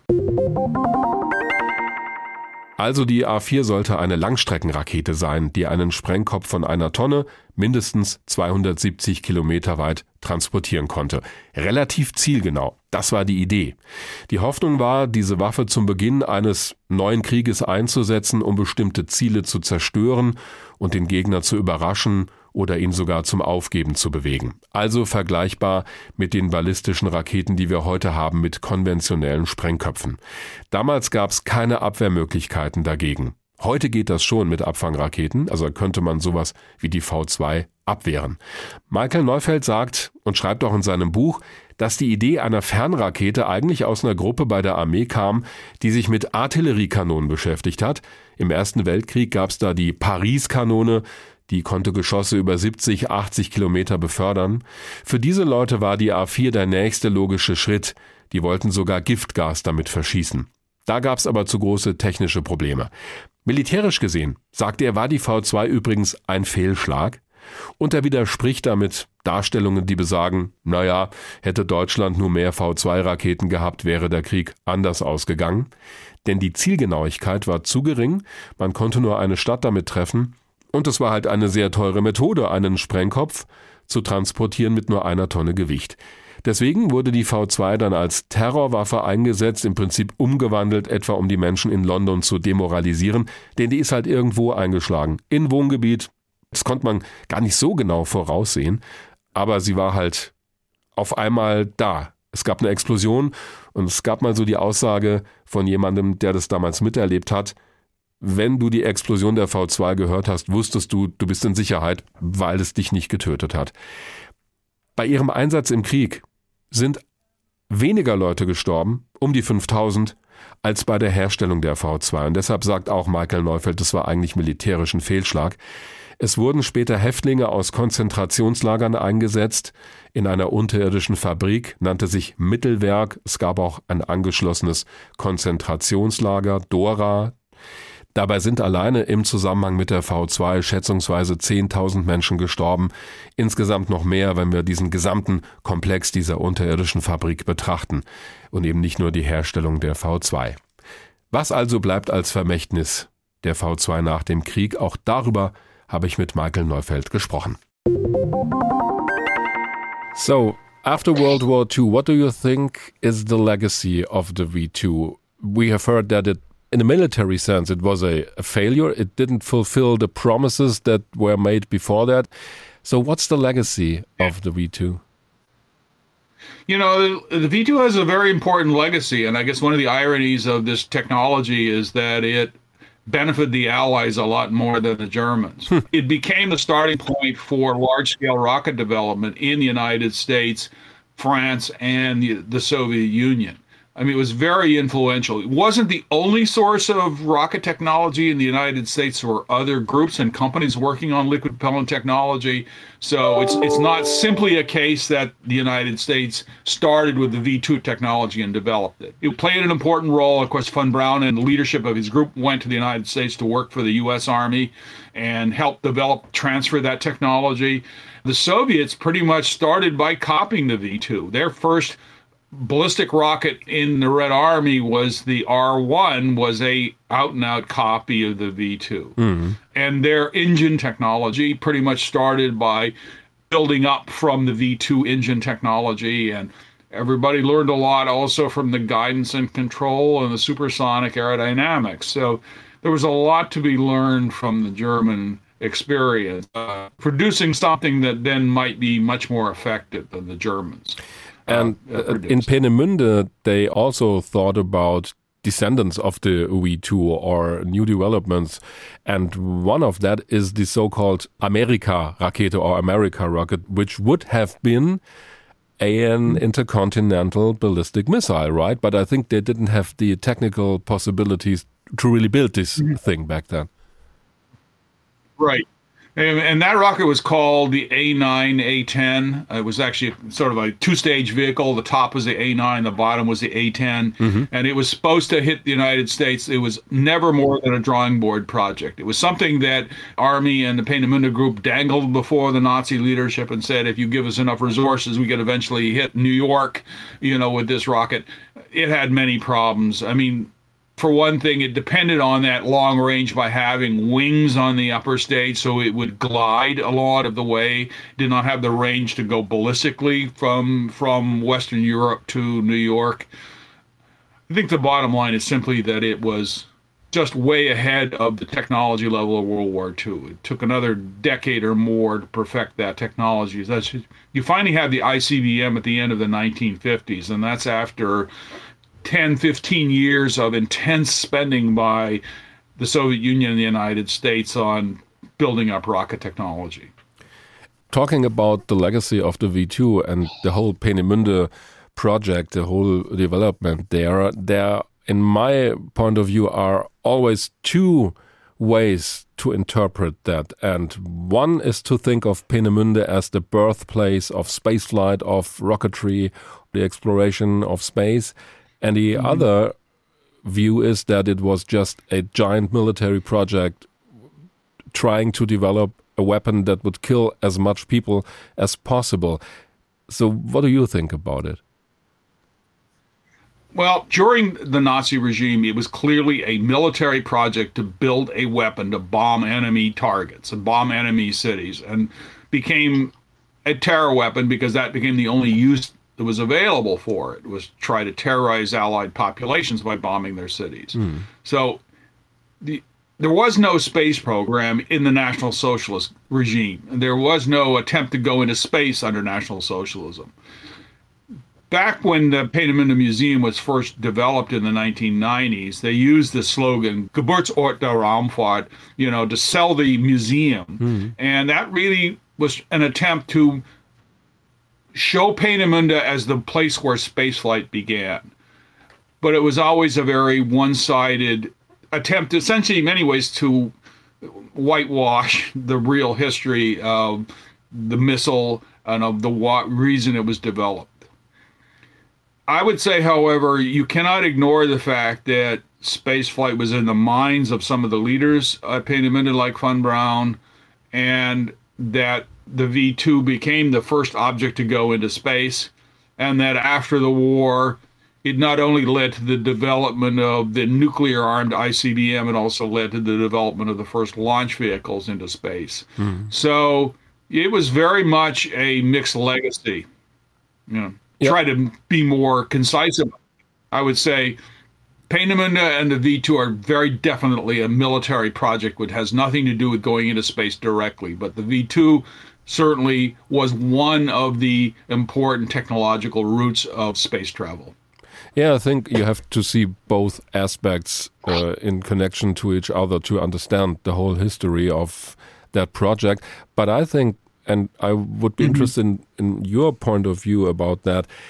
One thing has changed since the intercontinental ballistic missile and the development of the atom bomb and combining these two systems, these threat of nuking the world, or how you would call it, that is the thing that has changed since then. Or what do you think about it?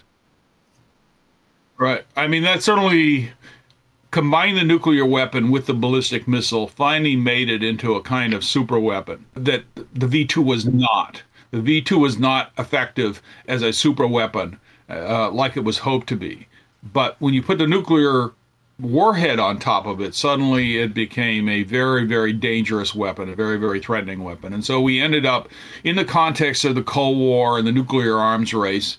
And of course, it was the nuclear arms race that really funded the rocket development that allowed for space travel. You know, it was the context of the nuclear arms race that the ballistic missile became a really dangerous weapon, uh, that it was not in World War II. Sagt der Historiker Dr. Michael Neufeld, Kurator des National Air and Space Museums in Washington und Autor des Buches Die Rakete und das Reich. Michael, thank you very much. Thank you. It was very nice to talk to you. Er sagt, das ist ein wichtiges Vermächtnis, was da bleibt, hat den Alliierten mehr gebracht als den Nazis, weil die Rakete im Krieg Deutschland faktisch nicht geholfen hat militärisch. Sie war aber der Ausgangspunkt, wenn auch nicht der einzige, für die Entwicklung großer Raketen nach dem Krieg in den USA, in der Sowjetunion oder auch in Frankreich. Die Sowjets haben die V2 sogar kopiert und dann R1 genannt. Dazu hat übrigens Norbert Bangert, unser Stammhörer und Autor des Weltraum Wagner History Checks auf seiner Seite in seinem Blog auch schon was geschrieben über die Entwicklung der R1, wenn euch das interessiert. Die Technik wurde übernommen und weiterentwickelt, also die Triebwerke, Überschall, Aerodynamik oder auch die Steuerung. Es gab schon in Peenemünde auf Papier die Idee einer Amerika-Rakete, die A9, A10, die hätte zwei Stufen gehabt, sollte die USA erreichen, allerdings mit Flügeln an der zweiten Stufe. Das war technisch weit über den Möglichkeiten, die damals zur Verfügung standen. Denn es hat dann doch noch etwa zehn Jahre gedauert, mindestens, bis die Technik der Interkontinentalrakete perfektioniert werden konnte. Michael Neufeld sagt, Peenemünde und die V2, das war ganz klar militärisches Projekt, da ging es nicht um Raumfahrt obwohl das einige der beteiligten Ingenieure durchaus im Hinterkopf hatten. Es ging darum, andere Städte zu bombardieren, das war ganz klar. Am Ende wurde es zu einer Terrorwaffe, weil sie halt nur dafür zu gebrauchen war. Also, was ist Peenemünde gewesen? Die Wiege der Raumfahrt oder einfach nur ein gigantisches Militärprojekt? Auch das habe ich ihn gefragt. Und er sagt, ja, das Museum in Peenemünde, das es da ja gibt, wollte in den 90er Jahren das Ganze erst vermarkten unter dem Motto Geburtsort der Raumfahrt. Das war aber nicht richtig, sagt er, das war eher ein Versuch, die Geschichte weiß zu waschen. Trotzdem war die V2 das erste Objekt, das in den Weltraum vorgedrungen ist, also über 100 Kilometer bei einem Testflug. Die V2 ist also trotz allem eine der wichtigsten technischen Wurzeln der Raumfahrt. Und auf meine Frage, ob es denn nach dem Krieg das Entscheidende war, eine große Rakete mit einem Atomsprengkopf zu kombinieren zur Interkontinentalrakete. Da sagt er, ja, das ist exakt der Punkt, denn damit hat man am Ende eine Superwaffe bekommen, was die V2 nicht war.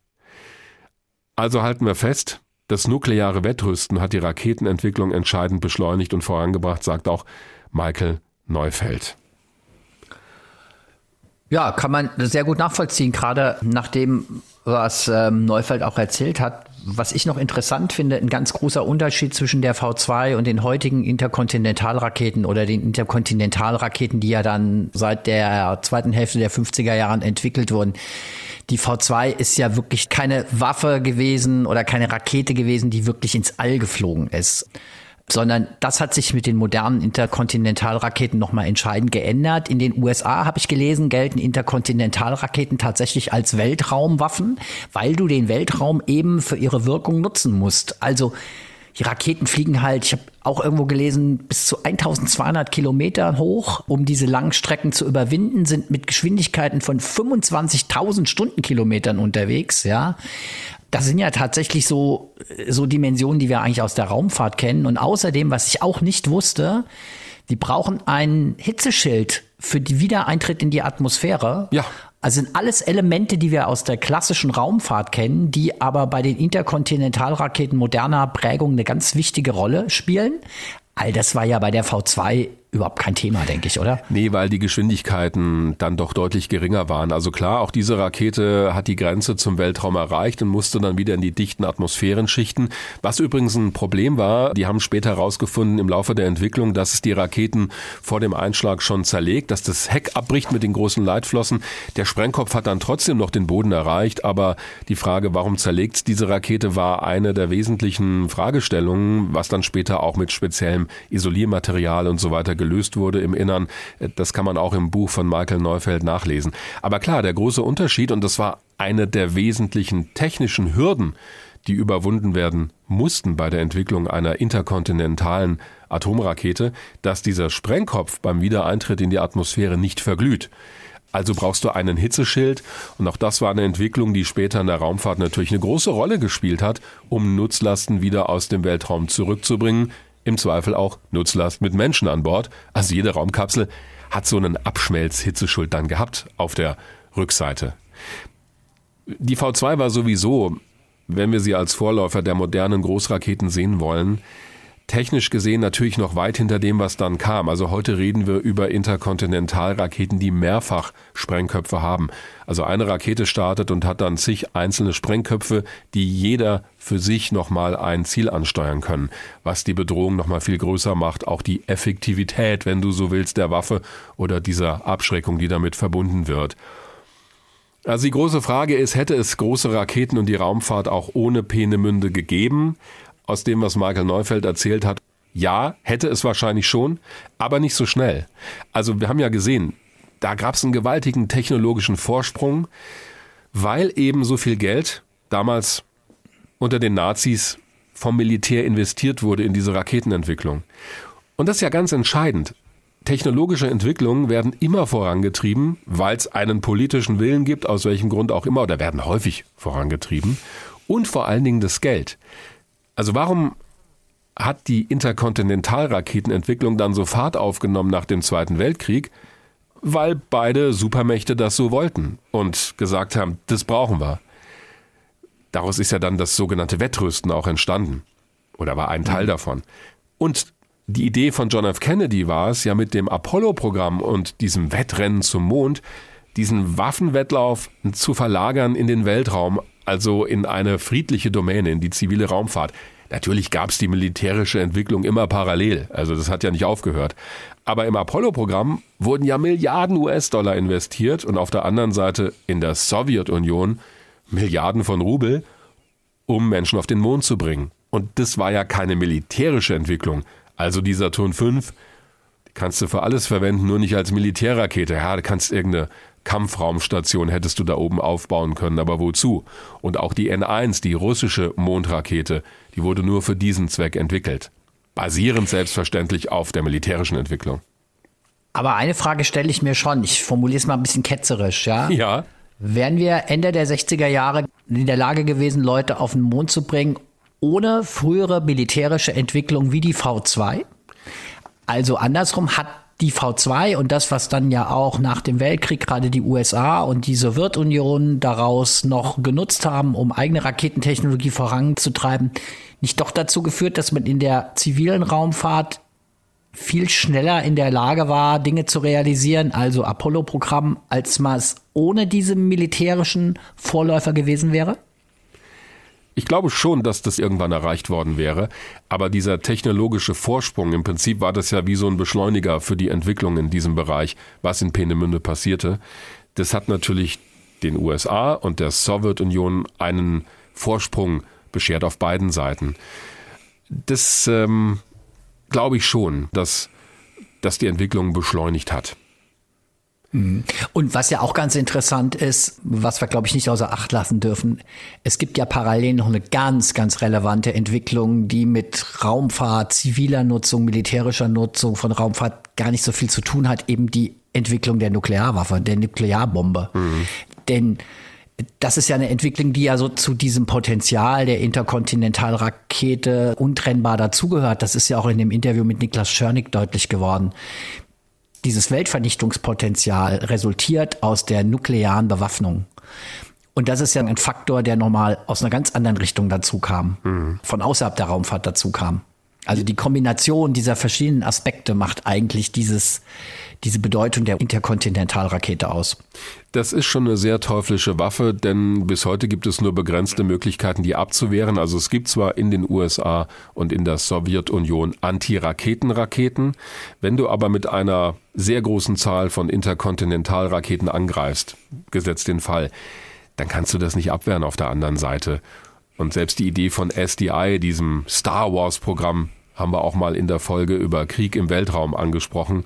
Das hatte ja am Ende zum Ziel vor allen Dingen eine Punktverteidigung der Raketensilos in den USA, um diese Gegenschlagfähigkeit zu erhalten bei einem theoretischen russischen Angriff, sowjetischen Angriff. Also am Ende ist immer die Frage, wen schütze ich da eigentlich? Schütze ich dann die Bevölkerung oder schütze ich meine militärischen Fähigkeiten, um noch irgendwie zu reagieren? Mhm. Ist eine Debatte für sich. Aber klar war, selbst bei SDI, diese Abwehr im Weltraum wäre so lückenhaft gewesen. Technisch hat es ja sowieso am Ende nicht funktioniert, dass du am Schluss immer auch eine Verteidigung nochmal um deine Raketensilos gebraucht hast mit Abwehrraketen, die dann einfach gestartet wären wenn eine Rakete direkt angeflogen wäre. Also wir können wirklich von Glück sagen, dass dieses Ganze nie in Gang gekommen ist und auch heute, also das hörst du ja immer wieder auch in den Argumentationen, ist sowas immer nur als Abschreckungsszenario gedacht. Aber auf der anderen Seite haben wir halt faktisch diese Waffen und sie könnten zum Einsatz kommen. Also es ist nicht vorgesehen in der Strategie. Es will eigentlich auch keiner. Ja, aber sie sind halt nun mal da. Hat unsere Welt nachhaltig verändert. Ja. Ernstes Thema. Ja, schon. Mir fällt irgendwie gar nicht so richtig ein, wie wir jetzt zu einer Frage kommen, die trotzdem hm. auch Bestandteil dieser Weltraum-Wagner-Folge sein. Ich finde, wir könnten sie überspringen, aber. Nein. Das willst Nein. du ja nicht. Nein, das will ich nicht. Ollis Besserwisser-Frage. Natürlich geht es auch in der heutigen Besserwisser-Frage um das Thema Interkontinentalraketen. Das zumindest dürfte dich nicht überraschen. Keineswegs. Am 18. September 1980 kam es nahe des US-Ortes Damaskus in einem Raketensilo zu einem folgenschweren Unfall mit Moment, einer Moment. Titan 2 Der Ort Rakete. hieß wirklich Damaskus? Damaskus, also, ja, ja, ja. weil das verorte ich jetzt eher in ja, eine ja, andere ja, Weltregion. ja, Damaskus. Okay. Ja, ja. mhm. Also so habe ich es zumindest gelesen. Kann sein, dass es sich anders ausspricht, aber Damaskus. Ja. Ich weiß aber schon, was du meinst. Also, nahe des US-Ortes Damaskus kam es zu einem folgenschweren Unfall in einem Raketensilo mit einer Titan 2 ja, Interkontinentalrakete. da kann ich mich sogar dran erinnern. Ich habe davon gelesen. Ja, gut. Es war wirklich ein schlimmer Unfall. Ein Mitarbeiter der US Air Force wurde getötet, 21 weitere US Air Force Angehörige wurden verletzt. Die Folgen dieses Unfalls wirken umso monströser, wenn man die Unfallursache betrachtet. Und das ist die Frage an dich. Was hat den Unfall verursacht? Ah, das ist aber auch echt eine ganz schön ernste und ernsthafte Besserwisserfrage heute. Also da kann man ja gar nicht so rumphilosophieren oder. Also ich äh, weiß es tatsächlich nicht. Also ich habe. Es ist wirklich total banal. Es, es ist ein ist Feuer aus. Also es ist ein Feuer ausgebrochen. Das ist ja, klar. das ist richtig. So ja, und ich das würde, stimmt. ich würde Folgendes vermuten. Das ist jetzt echt eine Vermutung. Ja. Denn es ist eine Weile her, dass ich davon gelesen Ja. habe. Die Titan 2 war eine Rakete, die aus einem Silo verschossen wurde. Das hat sie übrigens von der Atlas-Rakete unterschieden, von den ersten Modellen. Die musste noch mit flüssigem Sauerstoff und Kerosin aufgetankt werden. Es war ziemlich aufwendig. Die Titan hatte lagerfähige Treibstoffe. Das heißt, die Rakete wurde betankt und war im Prinzip auf den Knopfdruck abschussbereit. Später die Minuteman-Rakete ist sogar eine Feststoffrakete. Da ist es noch unproblematischer. Ich würde jetzt Folgendes vermuten. Es gab einen Treibstoffleck, beide Komponenten haben sich vermischt und dann spontan gezündet oder ein Mitarbeiter hat eine Zigarette geraucht, wo er nicht sollte. Aber es muss ein Treibstoffleck gewesen sein. Das ist völlig richtig. Ähm, das ist richtig. Hm. Moment, das mit der ist halt- Zigarette oder dem Treibstoffleck? Na, das mit dem Treibstoffleck. Ja, genau. Aber was hat dieses Treibstoffleck verursacht? Es war die Nuss eines Steckschlüssels. Ach, Einem Mitarbeiter an dem Silo, du hast nämlich völlig recht, die Titan 2 Rakete ist im Silo stationiert gewesen. Und einem Mitarbeiter an diesem Silo ist die Nuss eines Steckschlüssels in das Silo reingefallen. oh. Und diese Nuss eines Steckschlüssels, das kennen wir alle. Weiß jetzt nicht, wie groß diese Nuss war, aber die ist diesem Mitarbeiter in das Silo reingefallen. Und diese Nuss hat durch den Aufschlag dafür gesorgt, dass ein unter Druck stehender Treibstofftank geleckt ist. Und jetzt ist genau das passiert, was du beschrieben hast. Aus diesem Leck sind Treibstoffdämpfe ausgetreten und achteinhalb Stunden später, zum Glück erst achteinhalb Stunden später, explodierten diese Treibstoffdämpfe innerhalb des Silos.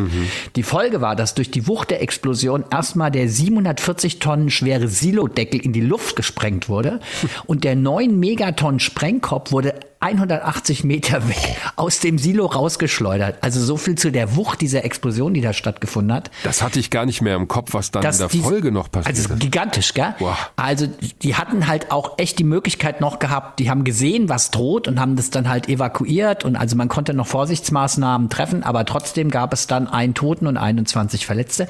Gibt offensichtlich einen Dokumentarfilm zu diesem Ereignis, der heißt Damaskus USA, der GAU, wurde erst ausgestrahlt bei Arte im Juli 2020. Ich habe den Film nicht gesehen, Mhm. wollte jetzt auch mal irgendwie noch mal selber gucken, ob man den irgendwie in der Mediathek findet. Hab alles nur gelesen. Ja. Ja.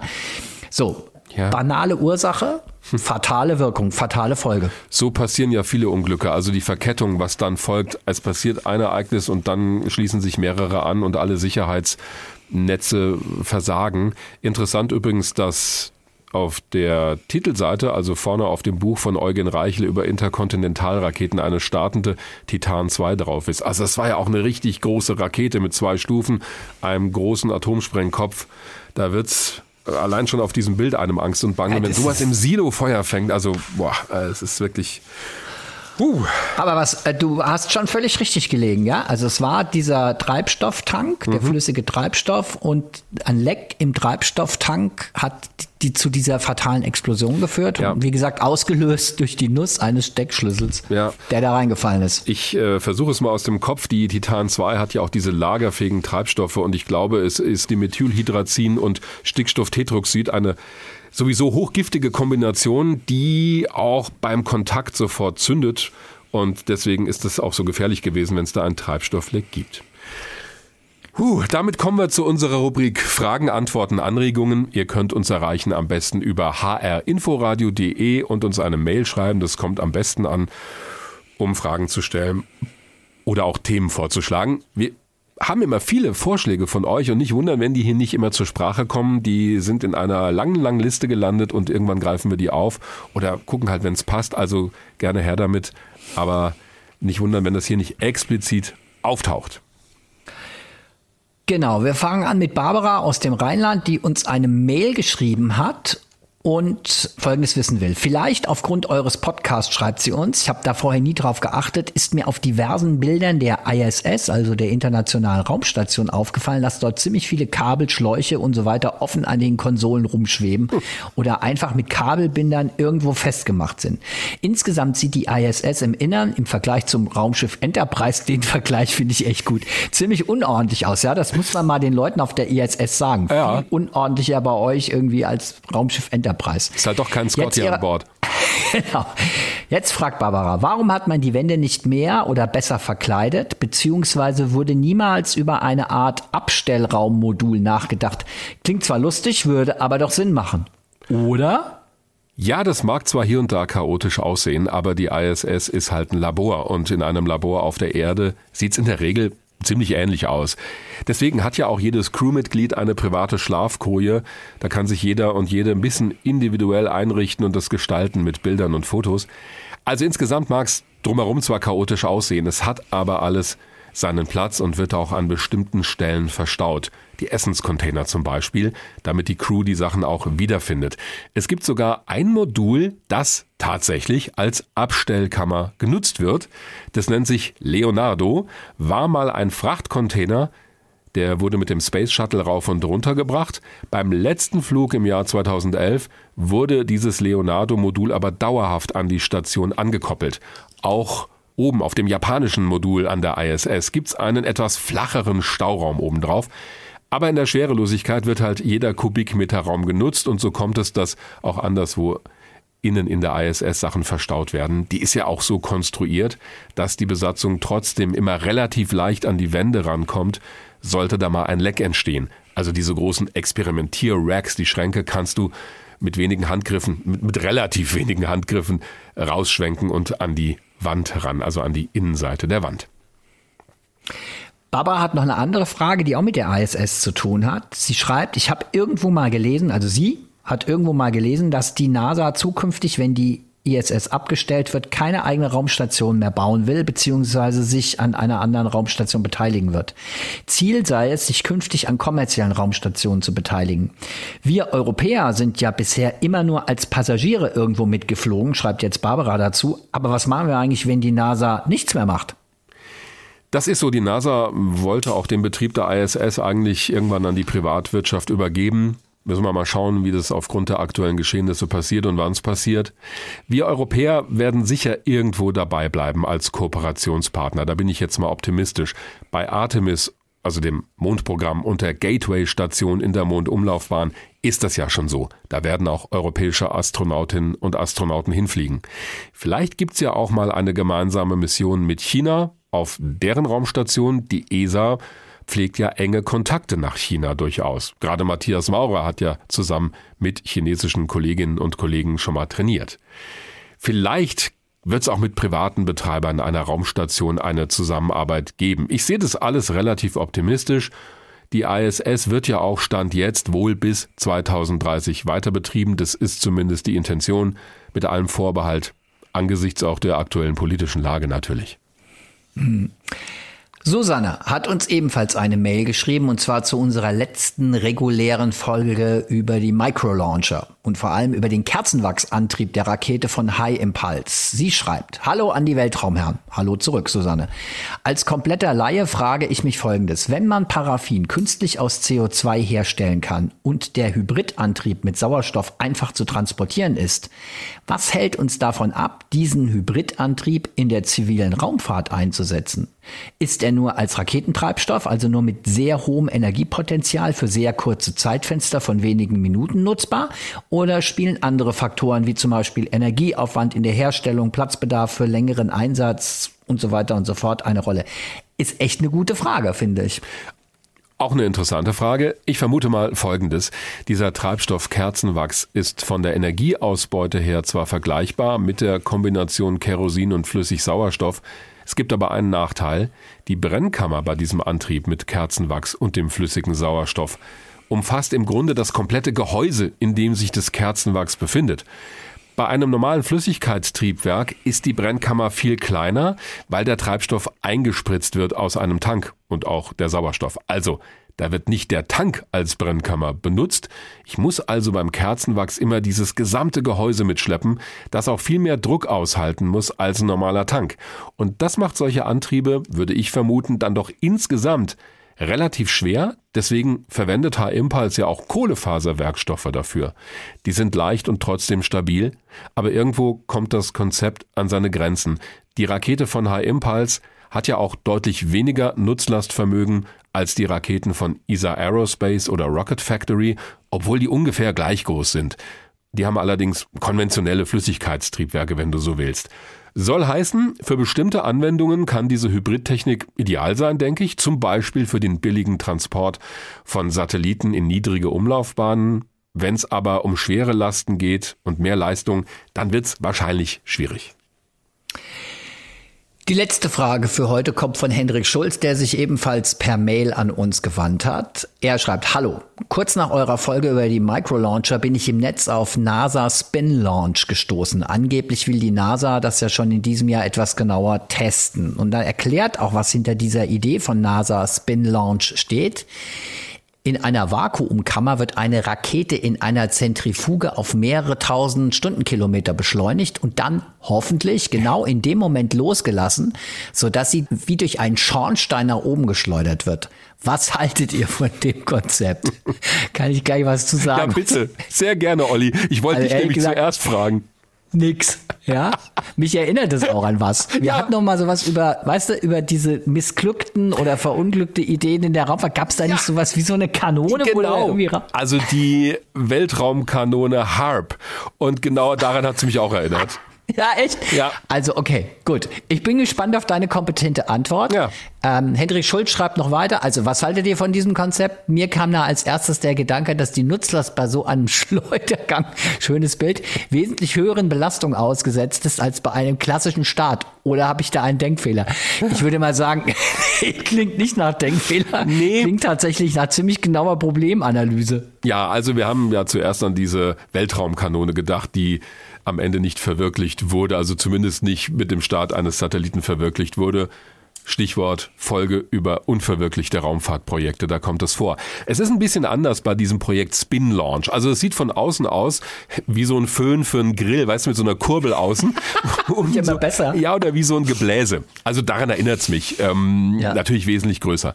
Das hat damit zu tun, dass dieser Schleuderarm der Zentrifuge ja in einem weitgehenden Vakuum, es ist natürlich kein perfektes Vakuum, aber zumindest in einem evakuierten, weitgehend evakuierten Raum stattfinden muss, sonst ist der Luftwiderstand viel zu groß. Also die Idee ist folgende. An einem Arm der Zentrifuge hängt eine Rakete. Da wird das Ding, und da ist die Beschleunigung schon ein bisschen anders als bei einem Kanonenschuss, da wird das Ding langsam hochgefahren auf irrwitzige Drehgeschwindigkeiten, sodass außen an dem Arm die Rakete Prinzip eine Geschwindigkeit von ein paar tausend Kilometern pro Stunde hat. Das ist jetzt keine Beschleunigung wie bei einem Schuss mit einer Kanone, aber natürlich ist die Fliehkraft außen an dem Arm extrem groß. So funktionieren ja auch Zentrifugen, um die Bedingungen bei einem Raketenstart zu simulieren. Also die Beschleunigung wirkt ja nach außen ne, an diesem Arm und wenn du die Rakete im falschen Moment loslässt, fliegt die halt mal eben durch die Wand von diesem Ding durch. Es gibt oben so, ja, was er nennt Schornstein, wo auch eine Membran oben dran ist, um von der Rakete, wenn sie im richtigen Moment freigegeben wird, durchstoßen zu werden, denn die muss ja irgendwie raus aus diesem Vakuumteil. Und dann ist die Idee, fliegt sie mit irrwitziger Geschwindigkeit oben raus und kommt vielleicht sogar eine Umlaufbahn. Also für mich stellen sich da mehrere Fragen oder ich sehe mehrere Probleme. Um eine Umlaufbahn zu erreichen, braucht das Ding auf jeden Fall noch irgendeine Form von Raketenantrieb. Ich habe mich jetzt nicht so genau reingefuchst, aber ich glaube, das ist sogar vorgesehen, war damals bei dieser Weltraumkanone ja auch so. Denn nur mit einer Kanone in die Umlaufbahn zu schießen, das geht nicht. Du brauchst noch irgendeine Form von Oberstufe, um die Bahn dann zu erreichen ist es eher die Idee, sich so die erste Stufe zu sparen. So, jetzt ballert das Ding da raus und ich habe schon Aufnahmen gesehen, es wird im Netz auch groß diskutiert, dass das Geschoss, also die Rakete, mit so ein bisschen Versatz rauskommt, dass die sich erstmal stabilisieren muss und ein bisschen wackelt, wenn sie rauskommt. Dann ist die Frage, es ist ja nur ein Testmodell, das bislang läuft in kleinerem Maßstab. Das orbitale Spin-Launch-Gerät müsste viel größer sein. Also da gibt's noch viele technische Probleme, die zu lösen sind, denke ich. Hm, ich könnte mir vorstellen, dass das für Höhenforschungsraketen eine gute Anwendung sein könnte. Denn da musst du ja nur ein paar hundert Kilometer Höhe erreichen. Und da ist auch das Flugprofil, finde ich, vergleichbar. Denn auch diese Höhenforschungsraketen haben relativ kurz brennende Motoren, Feststoffantriebe in der Regel, hohe Startbeschleunigung. Das heißt, die Nutzlast ist eh dafür ausgelegt. Und dann fliegen sie durch den Schwung weiter auf einer Parabelbahn hoch ins All und fallen wieder zurück zur Erde. Für sowas könnte ich mir das vorstellen. Was jetzt Weltraumschüsse, also Satellitenstarts angeht, bin ich doch ein bisschen skeptisch, lasse mich aber gerne von der Entwicklung in Zukunft überzeugen. Naja, jetzt ist es ja so, wenn die NASA das macht, ja. Ich meine, das ist ja keine Vatertagsidee, die irgendwie. Naja, es ist eine, schon eine Jungs private Firma, also die NASA so, okay. selbst hat es jetzt nicht entwickelt, ja. sondern das okay. ist natürlich ah, gut. Okay. wahrscheinlich so ein Startup. Also es ist die Firma, ja. nennt sich Spin Launch. Okay, aber warum, mal ganz kurz, warum macht man das? Was ist die Idee dahinter? Muss ja irgendeinen Zweck haben, dass man so im Grunde genommen sich Treibstoff spart und damit irgendwie möglicherweise auch Kosten? Oder ja. glaubst du, es ist einfach irgendwie so eine tatsächlich, oh, wir probieren mal was ganz anderes aus oder was könnte der Nutzen sein? In schlechten Zeiten des 90er Jahre Klischee-Radios hätten wir jetzt Money von Pink Floyd eingespielt mit ja, diesem okay. Ratsch am Anfang und dem ja, Geldgeklimper. Ja klar, also es geht darum, die Startkosten zu reduzieren, um möglichst günstig Nutzlasten in eine Umlaufbahn zu transportieren. Es ist insofern auch, deswegen ist der Gedanke nicht so abwegig und das Konzept ja auch durchaus interessant, so vom Grundgedanken her. Es ist ja die Idee, ohne Antrieb von der Erde zu starten. Das ist ja auch die Idee bei so einem Weltraumaufzug. Da gucken wir. Also ich denke, irgendwann müssen wir mal eine Folge machen über alternative Möglichkeiten ins All zu kommen ohne Raketendonner. Und da gehört Spin Launch, denke ich, dazu. Also es Wobei geht darum, ja so Kosten zu sparen. Wobei man ja so, brauchst ja auch Energie, um so eine Zentrifuge irgendwie in Gang zu setzen ja, und auf diese. Brauchst Strom. Aber gut, wir wollen es jetzt nicht weiter auf jeden Fall hoher Gesprächswert, ja, würde ich mal sagen. Also, definitiv. Ja. Auch eine interessante Entwicklung. Die nächste Folge von Weltraum Wagner, denn wir sind am Ende dieser Folge über Interkontinentalraketen. Vielen Dank für eure Fragen und Anmerkungen. Geht wie immer per Mail über hrinforadio.de. Manches erreicht uns auch über Twitter, aber die Mail ist immer die beste Option. Die nächste Folge, und da passt es gut zum Stichwort, wie ihr uns erreichen könnt, die nächste Folge haben wir mal was Besonderes vor, denn Olli und ich werden das Studio oder auch das Homeoffice verlassen. Und ins All fliegen. genau, mit Spin Launch. Das ist der richtige Zeitpunkt, um euch das mitzuteilen. Nicht ganz, aber wir werden zumindest im Weltraum und den Akteuren ein bisschen näher kommen, denn wir fahren Ende Juni zur ILA, zur Internationalen Luft- und Raumfahrtausstellung nach Berlin, die jetzt endlich wieder auch im echten Leben stattfindet und nicht mehr nur virtuell und wollen uns da einen Eindruck verschaffen von den aktuellen Entwicklungen. Das wird also jetzt keine Folge, die jetzt ein übergreifendes Thema hat, sondern wir wollen schauen, was sind die aktuellen Entwicklungen. Und da würden wir gerne von euch, wenn ihr denn was habt, was ihr gerne wissen möchtet, wissen, was euch interessiert. Wir können jetzt nicht versprechen, dass wir allen Fragen nachgehen oder allen Themen. Das ist vielleicht auch gar nicht möglich. Kommt ja auch an auf die Gesprächspartner, die wir vor Ort bekommen und Partnerinnen. Aber also wenn euch was interessiert, was ist los aktuell in der Raumfahrt, was ist vielleicht auch ein Thema auf der ILA, macht gerne Vorschläge, wonach wir uns da erkundigen sollen. Und dann laufen wir mit so einem Waschzettel los, mehr oder weniger. Genau. Olli schnauft bedeutungsvoll. Weiß nicht, was das jetzt heißen soll. Gar nichts. Ich habe einfach nur Luft geholt. Wenn du das Schnaufen nennst, dann. ja, es ist nicht so schlimm wie bei Odyssey im Weltraum 2001 mit diesem im Raumfahrthelm, wobei das war jetzt Darth Vader. Das klingt ja eher nach Darth Vader, würde ich sagen. Höchste also. Zeit, diese Folge Weltraum Wagner zu beenden, aber nicht ohne ein Dankeschön an euch fürs Zuhören loszuwerden und euch bis zur nächsten Folge eine gute Zeit zu wünschen. Macht's gut, bleibt gesund. Weltraum Wagner, der Podcast des Hessischen Rundfunks zum Thema Raumfahrt. Mit Dirk Wagner und Oliver Günther. Immer am letzten Dienstag im Monat.